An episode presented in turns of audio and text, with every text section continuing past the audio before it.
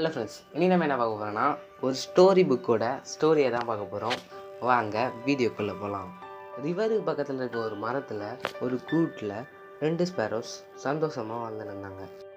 அந்த ரெண்டு ஸ்பேரோஸ் அவங்களோட ரெண்டு முட்டையை பார்த்து எந்த ஒரு பிரச்சனையும் இல்லாமல் வாழ்ந்துருந்தாங்க. இவங்களோட ஹாப்பியான லைஃப்பில் ஒரு மோசமான நாள் வந்துச்சு.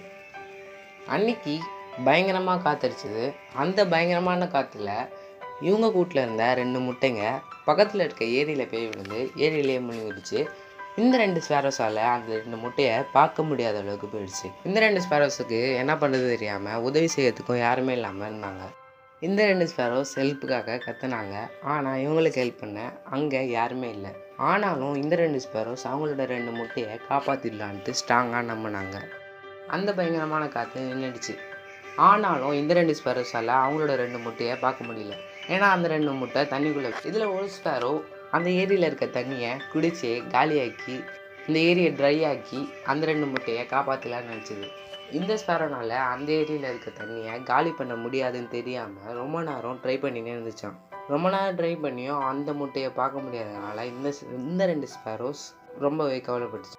ஆனாலும் இந்த ரெண்டு ஸ்பேரோஸ் அவங்களோட நம்பிக்கையை விடலை. இந்த ஏரியில் இருக்க தண்ணியை அந்த ஸ்பேரோஸால் காலி பண்ண முடியாதுன்னு தெரிஞ்சாலும் இந்த ரெண்டு ஸ்பேரோஸ் ட்ரை பண்ணினே இருந்துச்சு? இவங்க ரொம்ப நேரம் தேடின இந்த ஹார்ட் ஒர்க்கும் அவங்களோட நம்பிக்கையும் இவங்கள கைவிடல.